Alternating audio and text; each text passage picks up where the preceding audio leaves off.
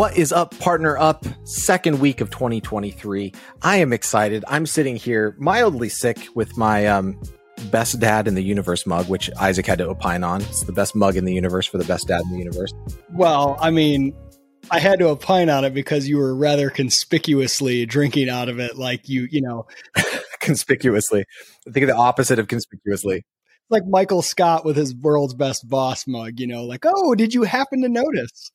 D- don't bring up Michael Scott. I think I had um, my team in my first marketing agency had posted on my door was um, a quote, uh, which was, "Do I want people to fear me or love me? Easy, both. I want people to fear how much they love me." Michael Scott. oh, never so. gets old. Never gets old. Well, I'm, I'm I'm super I'm super excited to to really jump into this year. And while this episode uh, is being released, I guess the day of partner ecosystem kickoff event and another event that our guest uh, today is going to be uh, talking about a little bit on something that something that I don't think gets a lot of love in the partner ecosystem. Jared, is that a fair assessment?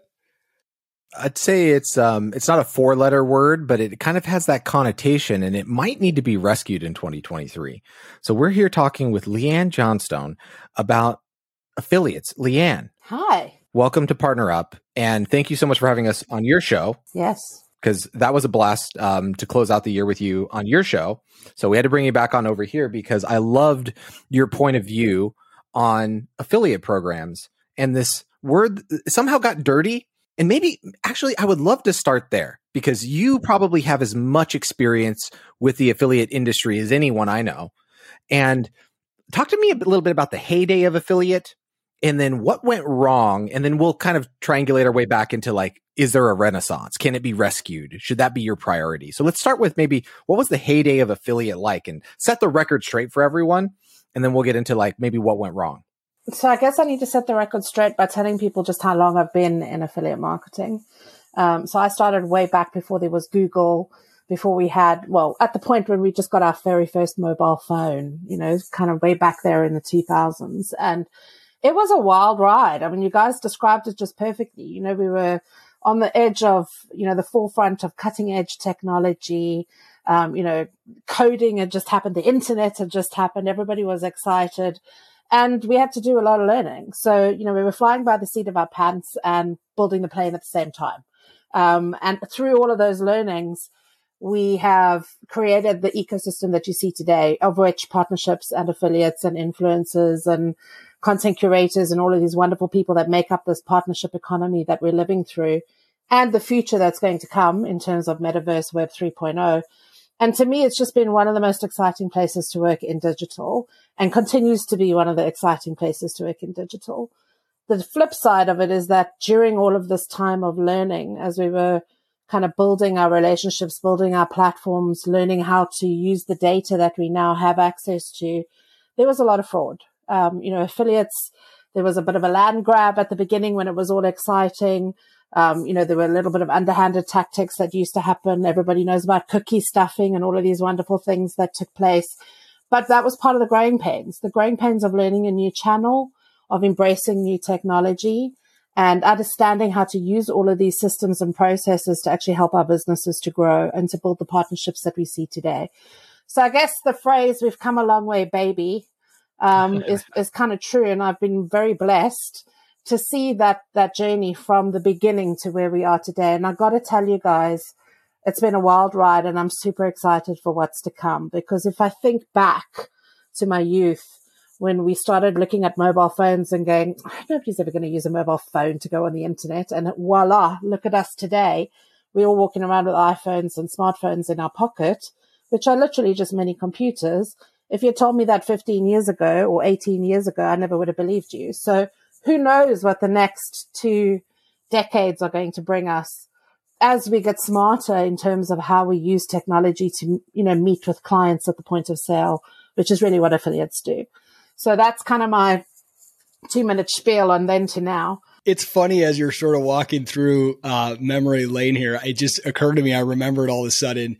This would have been probably 2004, five, six range. A buddy of mine was like, I'm, I'm, I'm going all in on affiliate marketing. I'm going to, I'm going to be a, an affiliate. I'm going to make all, you can make all this money. And I'm like, what do you do? He's like, you, you like put links all over other places online. And then, and, and I like, it didn't make sense to me. It seemed real weird. It seemed like a multi-level marketing sort of, you know, scammy thing.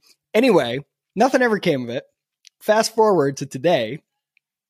That same friend, he is a, he's like a public speaker, a podcaster. He puts together education programs and uh, does a lot of like webinars and things like that. Makes phenomenal money. Is great. He's like what you would consider an influencer, I suppose. And indirectly, his money is basically coming from the same budget that way back when he was like, I'm going to do, I'm going to do affiliate marketing, right? Like at the time, the idea of some random person getting online and helping a company sell a product uh, and getting a kickback for that. It sounded just like a, it was just kind of, it felt just sort of stupid, scammy, some kind of multi level. Who knows what this is? You're, what are you going to do? Like just cram links down everybody's throat.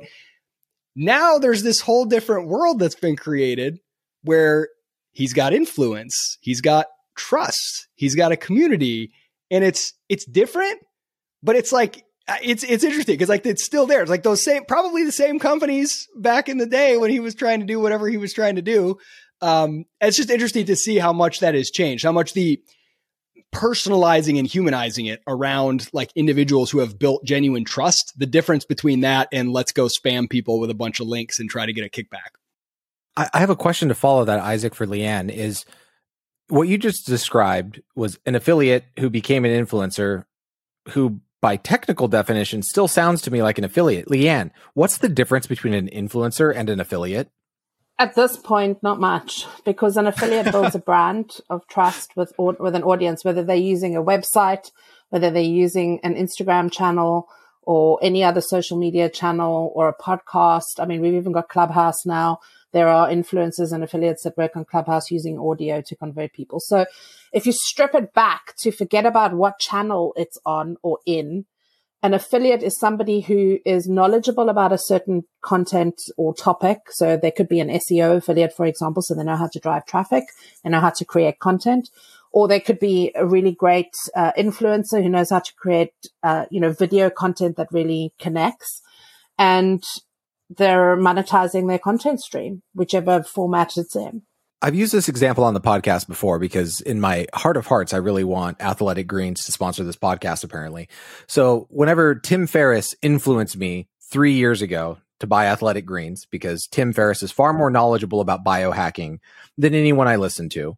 And then I had Dr. Andrew Huberman, you know, kind of double down on that. So like I've been a customer monthly every month for years. I had my Athletic Greens this morning.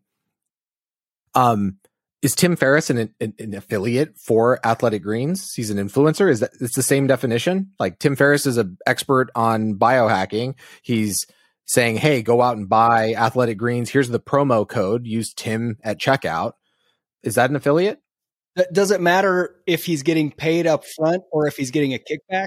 Um, it does at this point still because brands see budgets differently. So anything that's performance based, ah. so paid after delivery, so paid after a sale has made, that would be still classed as affiliate.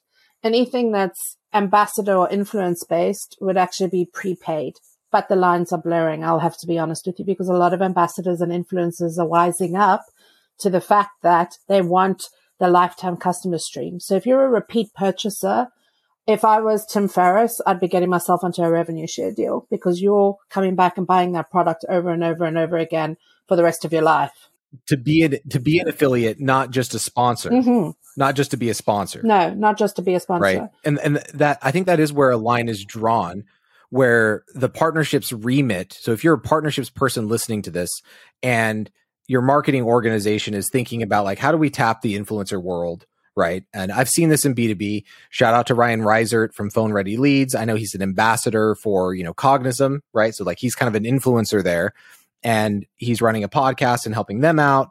Um, we've done some work together, but I see this happening time and again. We had Morgan Ingram come for uh, the PLX Summit, who's doing a lot of that influencer work.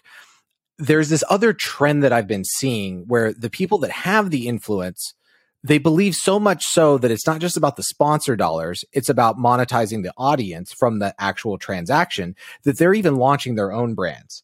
So like if you think about it, old world was like uh, podcast advertising stuff like that. Like, hey, just pay me for a spot. It's just straight ad. But the performance component, if you really are good, if you're working with a really good person, they want that money. So I'll use another example. I'm not sure who in this audience is familiar with. Um, uh, I'm big on like the big podcasts and the big channels just to see how media is evolving. But if you look at um, Logan Paul, and he has Impulsive, which is one of the biggest podcasts in the world. He just launched this entire sports energy drink called Prime, right? Because he wanted the full revenue right? So they went and overcapitalized and launched their own thing. So instead of sponsoring someone else's, they even launched their own. Look at Kim Kardashian launching her own private equity firm. Like if consumer is upstream of B2B, right? So in B2B is downstream of B2C. Then it seems to me that we're really behind the boat in B2B of these influencers taking a component of the sale and that pay per for, for performance. And that that's about to have a renaissance right now. Absolutely, it is. Okay, well, so as you're talking, I'm, I'm kind of thinking from my own experience on both sides of the table. So I've I have been paid to do, um, you know, sponsorship campaign stuff. Um, you know, with my previous company, had a lot of that, and then you know, and, and also affiliates, and I've also paid for it. And here's what I here's what I here's a pattern that I've sort of observed. Obviously, the company they're like, oh, I, affiliate, that's great because I only pay you if you drive customers. So great. I don't need to front a bunch of money. Yes, let's do that. So you go find somebody and you're like, hey, how about you promote my thing and I'll pay you if some people convert and buy it. From the other side of the table, you're like, okay, fine, sure, we'll try it. I'll throw your thing in my newsletter my podcast. And if somebody converts, I'll get some money.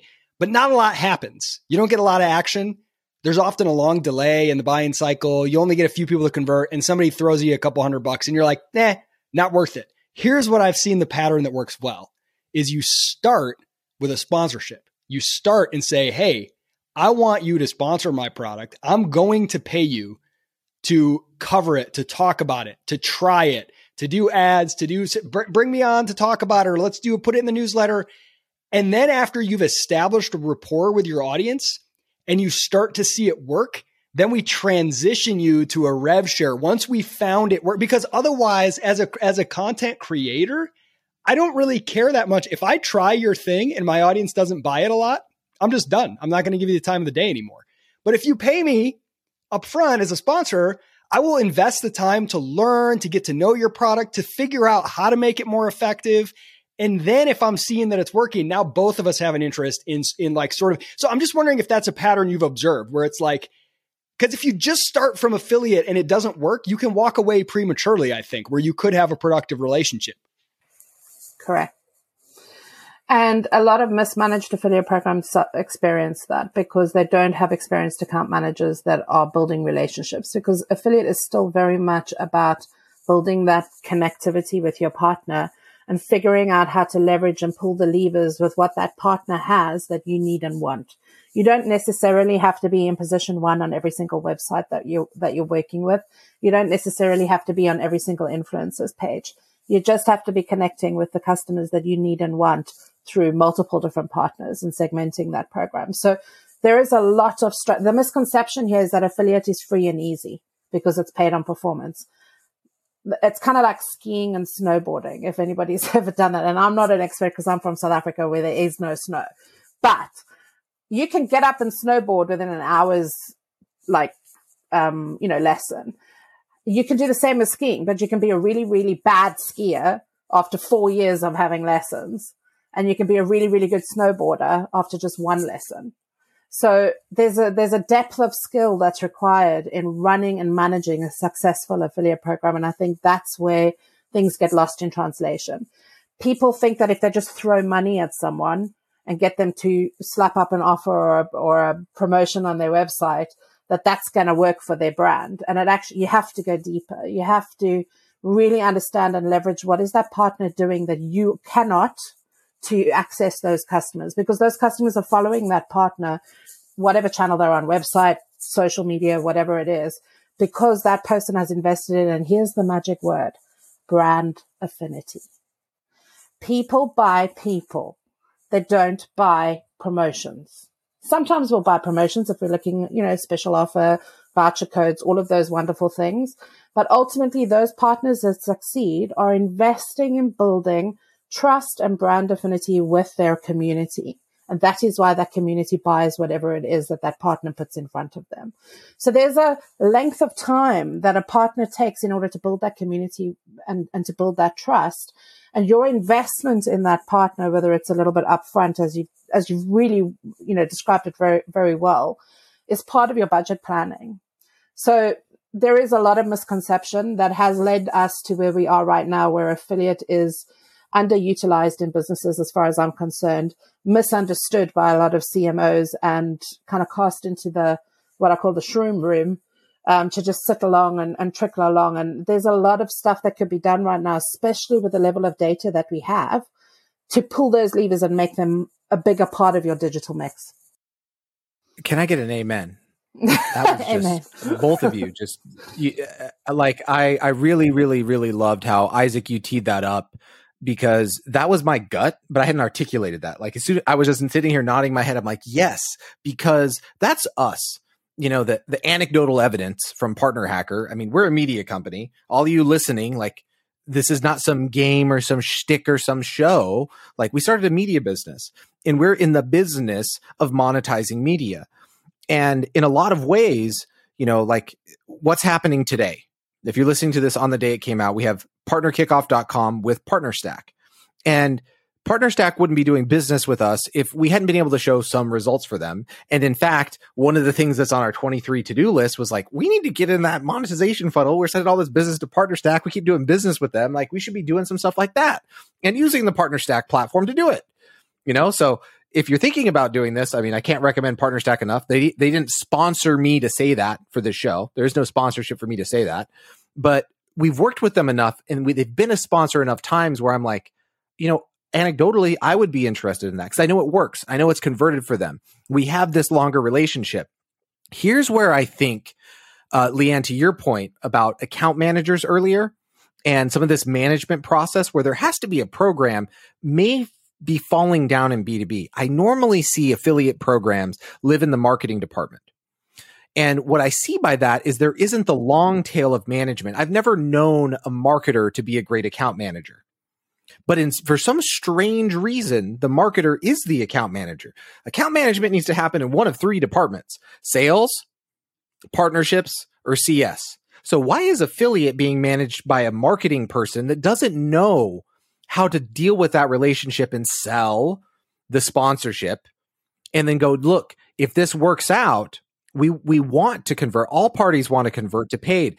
If if that was the expectation up front in the process let's work together let's sponsor and then we're going to go pay for performance because it's in your best interest and it's a long-term partnership. And they had a case study. Look at all of these impressive brands that have long term partnerships that are pay for performance now because it worked for their audience. Man, that just seems like it'd be a, just a way better I've, way of I've doing built it. a career out of that. Go ahead, Leanne. I said I've built a career out of that. I've built a career out of building multi-million dollar affiliate programs and partnerships for brands over the last 20 years. So we know it works. There's no ifs, ands, or buts about it. I am where I am today after 20 years of doing this job, 22 years of doing this job it works. Every single brand I've ever worked at has made money out of this channel, out of either, you know, some sort of partner, influencer, ambassador, affiliate. Those that pull the levers properly and understand the strategy and go all in, putting funds behind it, putting teams behind it, training those teams with sales skills, because you've hit the nail on the head now, Jared. An affiliate manager has to have a multitude of different skills. It's a highly skilled job.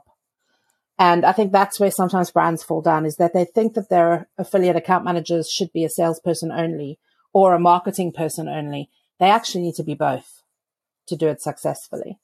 And they have to be creative. I think that's the other thing too. So like Isaac to you to you and me, anytime that we have a partnership or a sponsorship, who's driving the creative? Us. Right? Like we're driving the creative. Why? Because it matters that much to us. And if you have, if you're leaving the creative up to your partner, right? Up to the affiliate, like, hey, here's the rev share, figure it out. It's like, no, here's the best messaging. Here's like, be collaborative with them. And I think that takes a, it does take everything. It takes a little bit of a marketing mindset, a little bit of sales mindset, a little bit of partner mindset in the long game. And gosh, the more I get into this conversation, the more I feel like the affiliate world better get pulled back damn in in 23 into the partnerships remit. Like, go get this right now. Isaac, I'm going to kick it to you.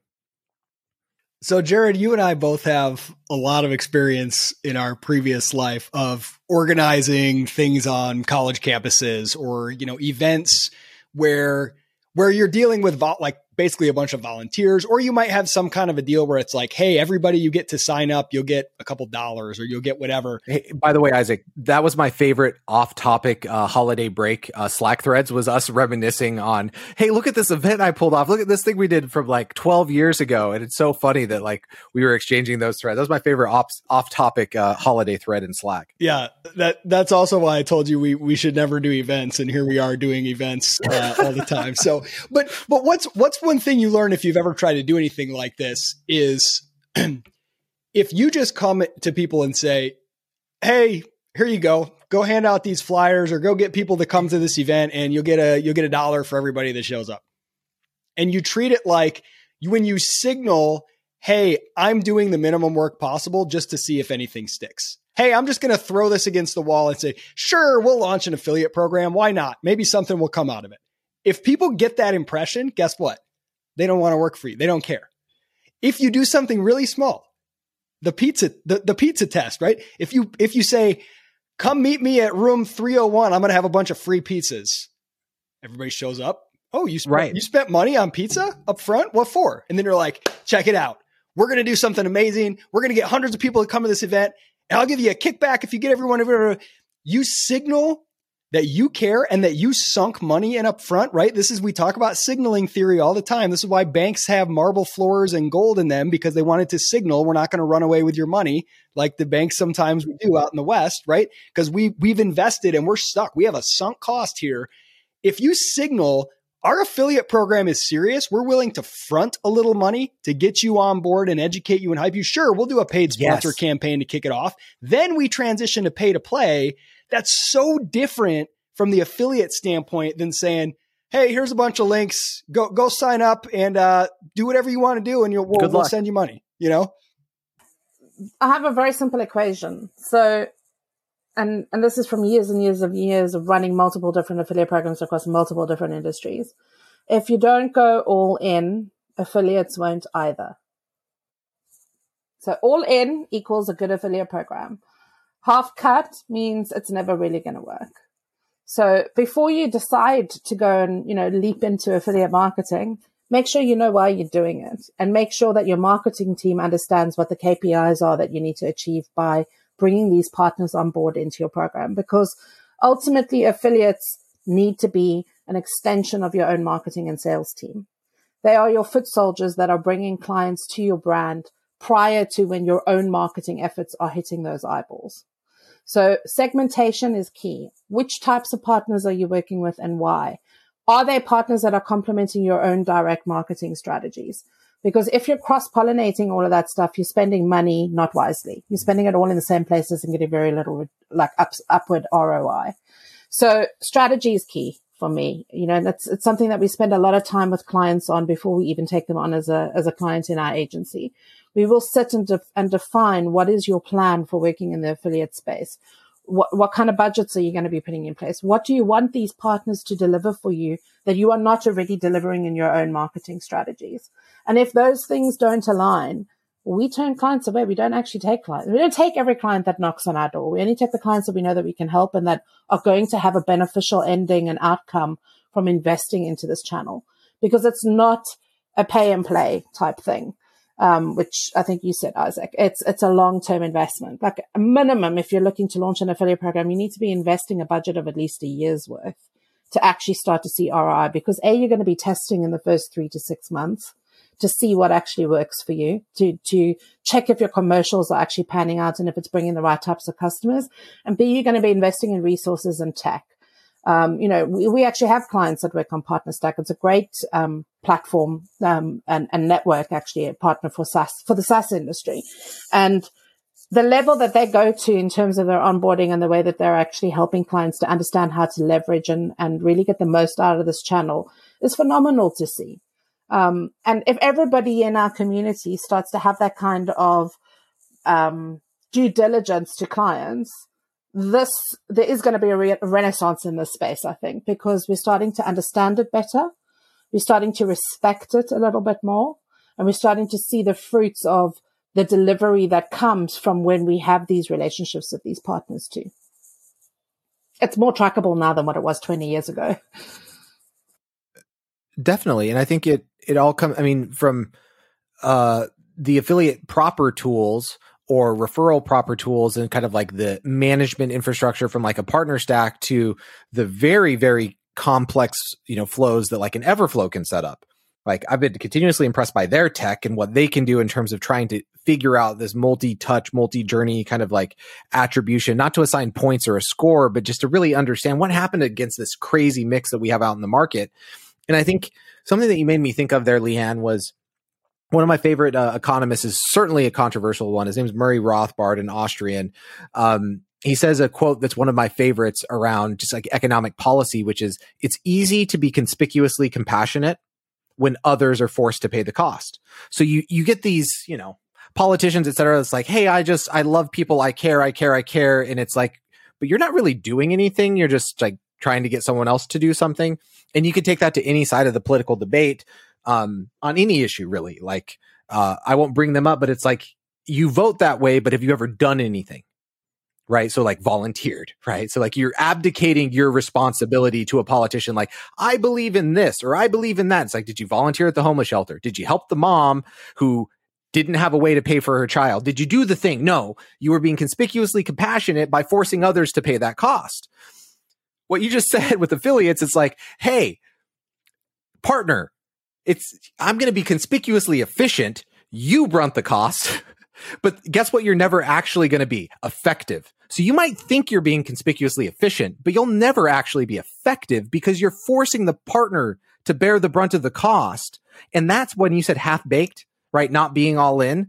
That's what it is, is you have this air of like, I'm abdicating my responsibility. I don't have to front the money. And if it works in the market, great sure, you might think that's efficient, but it's never going to be effective. 10 years ago, it might have been effective when the market was less uh, complex and competitive as what it is now. I mean, how many millions of brands are out there in the world trying to, you know, sell their products to the same set of humans that are on this planet? So really understanding where this niche fits into your marketing strategy is the key thing first, because if you're a brand out there and you think you don't need an affiliate program, let me tell you, you're sorely mistaken. So, so I'm really curious to to see how this attribution stuff unfolds. So we're we're big fans. I'm sure most a lot of our listeners are, have come across this guy Chris Walker by now. We're big fans of his stuff from Refine Labs, and I've seen him posting these different things that they've done for their own company and their clients. We're the last customers at some point in the journey. You know, how did you hear about us? And it's just a free form that they fill out, and then they'll compare that to the marketing attribution software. And the attribution software is like, you know, 40% comes from paid or from, you know, organic or blah, blah, blah. It doesn't have anything from like podcast, social. When people are fill it out, it's like 40% comes from podcasts or from things that are, it's totally getting because it can't be measured that well with the software. So we've seen examples like that. I know, Jared, we have seen with people that we've worked with on events or campaigns where if you look at like, let's just say a tracking link, a UTM, it looks like, yeah, that was okay. But then we've had them very uh, w- wonderfully that they thought to do this on their own because we didn't think of it. Ask people, look, they went through their gong and said, how many people mentioned that event in the last month? And it was like huge. What percentage of our pipeline came to us through that event? None of it was measured in the like typical tracking measurement, but it was measured with this kind of qualitative type stuff. So here's what I'm wondering. If I'm thinking from the point of a a media company, an influencer, an affiliate, I want to make a deal where I say, okay, I'll have a tracking link, but I don't want my commissions to be 100% based on the tracking link. I also want you to put a free form question in your flow because I'm thinking about, like you said, athletic greens, Jared. I've gone and gotten products um, from, uh, I used to get like when I'd order like flowers for somebody, I would be like, what was that place that that one guy always talks about on that podcast? You know, 1 800 flowers, whatever. I would never go to slash their name. I would go directly. But I, but I only knew about it because of this person, this, uh, you know, this influencer. So if I were an influencer affiliate in that position, I would say, give me a, give me a tracking link. Sure. But I also want you to put in a free form question. How did you hear? And I want you to, to analyze on your sales calls. I want, I want you to show me a report every month of how many times my name was mentioned in your gong uh, recordings. And, and then I want to take, I want to somehow come up with a commission that's based on the three of those things because I know we're not capturing it all with just the UTM. I said big what if moment. I want your reaction to this too, Leanne. What if that freeform, te- like, what if we acknowledged like straight in the face. Not like how did you hear about us, like an open format text, but almost like leaning into it more like um who should we thank for bringing you to us? Who, right? influ- who, who, influenced, who influenced you? your decision to make this decision? Right? To where to where you could actually name a couple people. And I bet that would get really weird. I bet you would find it was like, oh, actually, that was, you know, uh, Scott Barker over at GTM Fund. It was Jess, Jesse Shipman over at Partner Fleet. And then um, I talked to this account manager at Marketo. Like, be like, whoa. So, of all the data that we had, here's three people that we've never talked to that actually, from my point of view, influenced me to make this decision. And if we framed it the right way, it's like, wow. And then you could almost data, like collect those and um, you know hit enter so where it's like you drop three names you could almost use that as a collection mechanism too like leaning into that even further leanne what do you think about isaac's suggestion there and and that proposition and kind of maybe even leaning into it further of as part of the buy process just asking people to like who deserves a shout outs ultimately that's what's led to ambassador programs um, because an ambassador is not not quite an influencer. It's somebody with a personal network, not a network of people that they don't know. And what you'll find is that I think you know there's always there's all these stats on the internet, and I can't I read a lot of stuff. I can never remember where I read it, but I'm pretty sure that if you Google this, you'll be able to find these stats. But there used to be a um, marketing mindset that there were like six degrees of separation in terms of people, but there's currently now upwards of 26 to 28 touch points that a consumer will pass through across multiple channels all over the interweb before they actually make a purchase. There is no one technology in the world that can track all of that, including what my friend told me last week when I asked about what flowers I needed to send. So I may have seen Interflora a million times in my life, but the only reason why I took action is because my friend sent a bunch of flowers to me, and I wanted to know where did they where those flowers come from because I wanted to send them on to somebody else. So my whole world exists around affiliate marketing. I believe affiliate marketing is everywhere and in everything.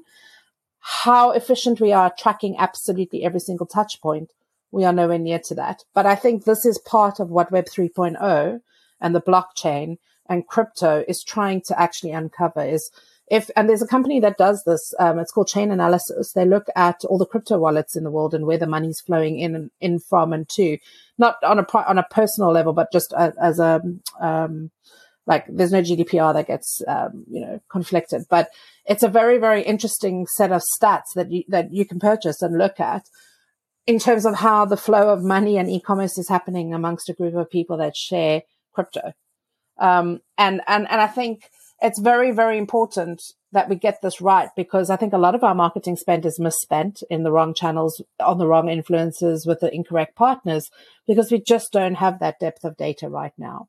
Some platforms are moving closer to that. There are, there are, um, you know, like technology stacks that are moving to close to that. But it's going to be impossible to track absolutely everything offline and online in one place, which is what you would need to do in order to get 100% correct attribution. So I think starting with having a form that's telling you some stuff and collecting that data over time is still the best place to go because it gives you just that little bit more accurate information. And if I, if you remember what I said at the beginning of this podcast, you know, 18 years ago, we thought that we'd ever get mobile tracking to the point where it is today and actually know exactly what apps in the app store are sending you customers. Like that was unheard of back then. So we're moving in that direction with big data, with artificial intelligence, with AI, with, you know, Web3, with the next iteration of the internet, which is blockchain, which hopefully opens up new ways to track sources in real time, which then allows us to attribute our budgets properly. But we're not there yet. And I reckon that's another kind of decade away before we get, we get close to that point. But listening to what your partners are telling you about what your customers need and want, that you can do right now. A hundred percent, you can. Uh, it, it, makes me think too of like, I'm not sure to what degree Leanne or Isaac you've paid attention to things like growth marketing. And when I say growth marketing, I, I want to try and define that as like this obsessive way of doing things like A/B testing and you know driving conversion from the margins right? So different copy, different buttons, different placement, different CTAs, you know, how many CTAs above the fold? Is it email only? How many form fields in the form? Like kind of taking a science to kind of the conversion process. And it, it actually amazes me that I've never heard anyone talk about this, this topic that we were just talking, talking about of like, you know, imagine, you know, a podcast ad that instead of saying like, Hey, go to the checkout and then use this code, blah, blah, blah during checkout, which Isaac has pointed out very clearly that you're going to forget if you make that purchasing decision later. That's not at the benefit of the company. You might think it is. You might think it's at the benefit of the company. Oh, we don't have to pay out on it. But the reality is, is you don't know what's working right? So like if that person doesn't use the code and that's where they heard it, you don't know what's actually working. So like what if the ad went something like this? It was like, hey, you know, and next time you uh or whenever you decide to get healthy and you want to get on the athletic greens kick, just drop partner up in the thank you uh checkout box, right? And what if that checkout box had something to the effect of, you know, something very simple that was like anyone you want to give credit for influencing, you know, your decision to be our be our customer, you could A B test that and see what is getting the most unique responses on that checkout or sign up or demo page or whatever it is. If I'm a growth marketer, man, that's got to be the, my most valuable thing to A B test. Who the heck is actually coming to us from where? Who's influencing our customers? Who do we need to give more love to? Who do we need to wrap ourselves around more as a partner? That would be one of the things I want to go fix right now in my funnel is I want to A B test the heck out of that open format text box and not just, you know, why did you come to us today? No, I want 20 different versions. Which one's converting the best? Which one's providing me the most names, not just single names, right? Because there might be two or three people. Man, that seems like that seems like one of the best hacks partner hacker um, in 2023 to be going after that to help your affiliate programs too because you might be able to uh, leanne I, this just came to me right here would that not be an amazing affiliate discovery engine as well would be a phenomenal. People you had no idea were sending people to you is all of a sudden you reach out to, right? But I mean, look, you've got things like Google Analytics. You've got, you know, some some companies have their own, you know, really intelligent uh, analytics tools that give you the upflow and the downflow of before and after their website. So, I mean, people are doing this, but not to the extent that you guys are talking about now. And I think if you take anything away from this podcast today, they're not even doing anything. We're close though. Hold on, I, I do want to interject there because you can't compare Google Analytics to user input text. Like, no, I, I don't see a situation where you're going to get Google Analytics to tell you that an audio sponsorship on a podcast converted someone. There's just nothing about that journey that GA would ever pick up. Yeah, there's nothing about audio, but other websites, yes, it would. So you can look at where are people coming from from other websites that create a similar lookalike audience because these customers are converting and they're actually you know, bringing us a lot of lifetime revenue. So, so you can map it back to niches, different types of sites that are bringing you these types of audiences, but you can't interject with, you know, apps or unless you've got other sophisticated tracking uh, technology and then go into audio as well, which is fast growing. I mean, audio search is like, it's on the cusp of new stuff. So how are you building to actually integrate all of those? Because when you search online using your voice is very different to how you search online when you're typing into a search engine. So even that is becoming fragmented. And I think that's the problem that we sit in right now is that the internet has become too diverse and too big. And how do we find ways to engage customers in all of these places? There is no one size fits all program anymore, which is why partner segmentation is so important in your affiliate strategy and why I think you're going to see this renaissance of affiliate programs becoming more po- uh, popular because we need to use those partners more to leverage the niche clients that we're trying to reach without mass marketing because we know that doesn't work anymore. It's not as effective as what it used to be 15, 18 years ago. So, Leanne, I'm, curious. I, w- I would love to hear from you. what can B2B learn from B2C when it comes to affiliates that B2C is kind of ahead of the curve on and does well?